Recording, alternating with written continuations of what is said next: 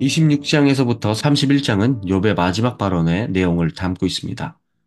특별히 오늘 본문의 31장에서 나오는 결론부에서는 그의 무죄함을 당당히 선언하고 또 앞으로도 그리할 것이라는 서역으로 막을 내립니다. 지금까지 자신은 하나님의 뜻을 어기지 않고 살아왔다는 주장이자 앞으로도 그렇게 살아가겠다는 의지를 표현하고 있는 것이죠. 이런 욥의 무죄 선언은 크게 11가지로 나뉘게 됩니다. 그 중에서도 본문의 말씀인 전반부, 즉 1절에서 23절의 내용에는 다섯 가지 영역에 대해 다룹니다. 특별히 여기서는 이웃들과의 관계적인 문제가 중점을 이루어지는 것을 볼 수 있습니다. 그러면서 욥은 이웃과의 수평적인 관계를 하나님과의 수직적인 관계와 연관시키고 있습니다. 욥이 가장 첫 번째로 언급했던 죄는 바로 젊은 여성에게 눈길을 보내는 음욕에 관한 것입니다. 그는 1절에 내가 내 눈과 약속하였나니 라고 표현하는데 여기서 약속은 언약을 뜻하는 단어로 절대 그러지 않았고 또 앞으로도 그러지 않을 것이라는 서약을 시적으로 표현한 것이라고 볼 수 있습니다. 흥미로운 것은 음욕이 제일 먼저 언급되었다는 사실입니다. 언급 순서는 중요도를 나타내는 기준 중 하나인데 욥은 이 음욕의 죄를 제일 먼저 언급했던 것이죠. 더군다나 젊은 여자에게 눈길을 주어서는 안 된다고 명한 율법이나 규정이 없었던 것을 고려해 본다면 더더욱 말입니다.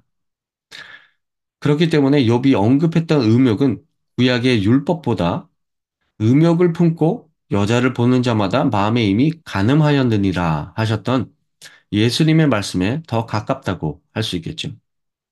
표면적인 행동을 중요시했던 율법보다는 내면의 마음에 더 중점을 두었기 때문입니다. 그렇기 때문에 욥은 시선을 통해 마음의 범죄를 행하는 사람이 하나님께 받을 것은 오직 환란과 불행뿐이라고 결론 짓습니다. 그러면서 욥은 하나님께서 자신이 살은 모든 길을 다 지켜보시고 심지어는 지금까지 걸어온 발걸음까지 세시는 분이시기에 하나님은 자신이 부끄러운 일을 저지르지 않았다는 사실을 아신다고 확신합니다.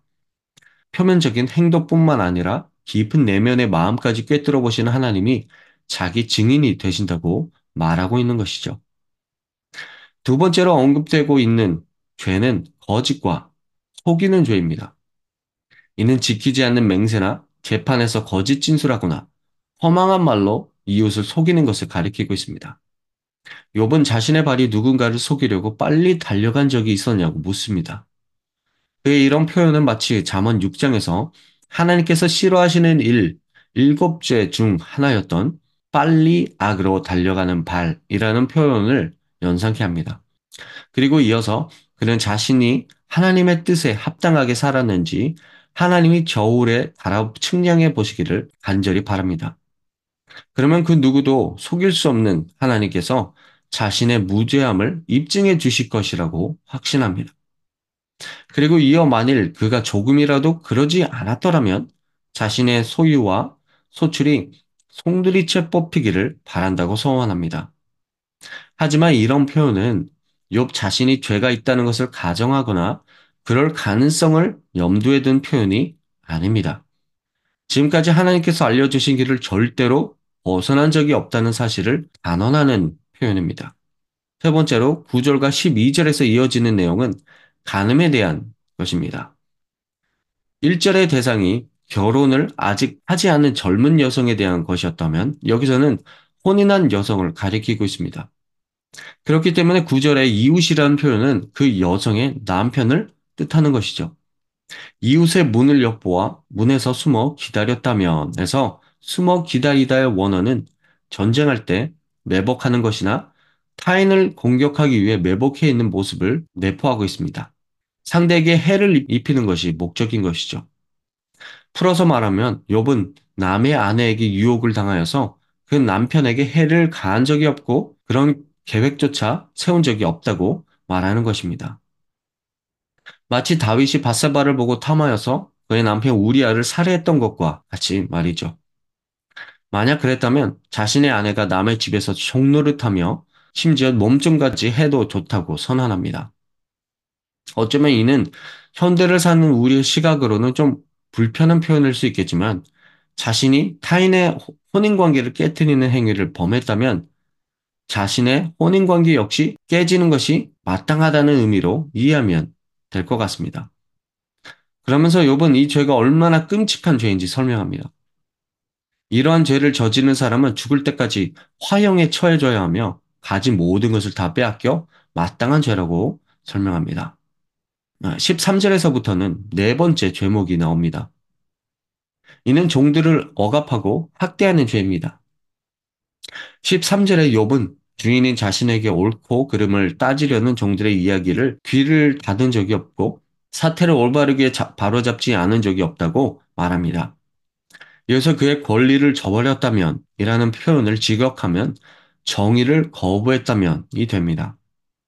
고대 이스라엘의 시대에 자기 수와 있는 하인과 종에 대해 이런 가치를 부여했다는 것이 참으로 놀라운 일입니다. 그러면서 그렇게 해야만 되는 윤리적 이유에 대해 구체적으로 설명합니다. 15절입니다. 나를 태 속에서 만드신 이가 그도 만들지 아니하셨느냐? 우리를 뱃속에 지으신 이가 한 분이 아니하시느냐? 이어서 뱃속이란 단어는 자궁을 뜻하는 단어입니다. 결국 모든 인간은 하나님의 피조물로서 모두 하나의 자궁에서 나왔기 때문이라는 논리입니다. 그리고 이 자궁은 결국 하나님의 자궁을 뜻하고 있죠. 모두 동일한 하나님의 창조물이기 때문에 하인이나 종이라고 해서 억압해서는 안 되고 그에게도 올바른 정의가 이루어져야 한다는 것입니다. 욥의 이런 사상은 바울이 갈라디아에서 유대인이나 헬라인이나 종이나 자유인이나 남자나 여자나 다 그리스도 예수 안에서 하나이니라 라고 말했던 내용의 구약적 표현이라고 해도 과언이 아닐 것입니다. 주인과 노예의 이분법을 뛰어넘은 죽음뿐만 아니라 출생에 있어서도 모든 사람은 하나님 앞에 평등하다는 것을 깨닫는 것이 바로 지혜인 것이죠. 마지막으로 16절에서부터는 가난한 자들에 대해 내용이 펼쳐집니다. 여기서 가난한 자들이란 과부와 고아, 또 경제적으로 궁핍한 이들을 포괄적으로 가리키는 용어입니다. 욥은 이들의 일을 외면한 적이 없고 그들에게 음식과 옷을 나눠주지 않은 적이 없다고 호소합니다. 또 그에게 도움을 청하는 사람의 목소리 또한 외면한 적이 없다고 하면서 만약 사회의 약자들을 등한시하고 손을 흔들어 거절했다면 그 손만이 아니라 팔 전체가 없어지는 게 더 낫다고 말합니다. 그의 이런 표현은 마태복음 18장에 예수님의 목소리를 생각하게 합니다. 거기서 주님이 말씀하시죠. 만일 내 손이나 내 발이 너를 범죄하게 하거든 찍어 내버리라. 장애인이나 다리 저는 자로 영생에 들어가는 것이 두 손과 두 발을 가지고 영원한 불에 던져지는 것보다 나으니라. 그러시면서 예, 하나님의 눈길은 사회 강자가 아닌 작은 자에게 향하고 있다는 것을 알려주셨습니다. 오늘 말씀을 묵상하면서 저는 가장 먼저 욥의 엄청난 담대함을 보게 되었습니다. 처음엔 그의 그런 담대함이 당돌함처럼 느껴지기도 했습니다. 그러면서 저는 묻게 되었습니다. 어떻게 저렇게 담대할 수 있었던 것일까? 그때 깨닫게 되었던 것이 있었는데 그것은 바로 그가 모든 삶 가운데서 하나님의 임재를 잊지 않았던 것이었습니다. 요번에 하나님께서 자신의 길을 전부 살피고 계시다는 것을 믿고 또 그 믿음대로 살았습니다. 그렇기 때문에 음욕에 빠져 자신의 손을 더럽히지 않았고 종들을 착취하지 않았으며 이웃을 속이지 않았다는 사실을 하나님이 누구보다 잘 아실 것이라고 확신하였던 것입니다. 주님이 나의 증인 되신다 라는 믿음보다 더 확고한 근거가 있을 수 있겠습니까?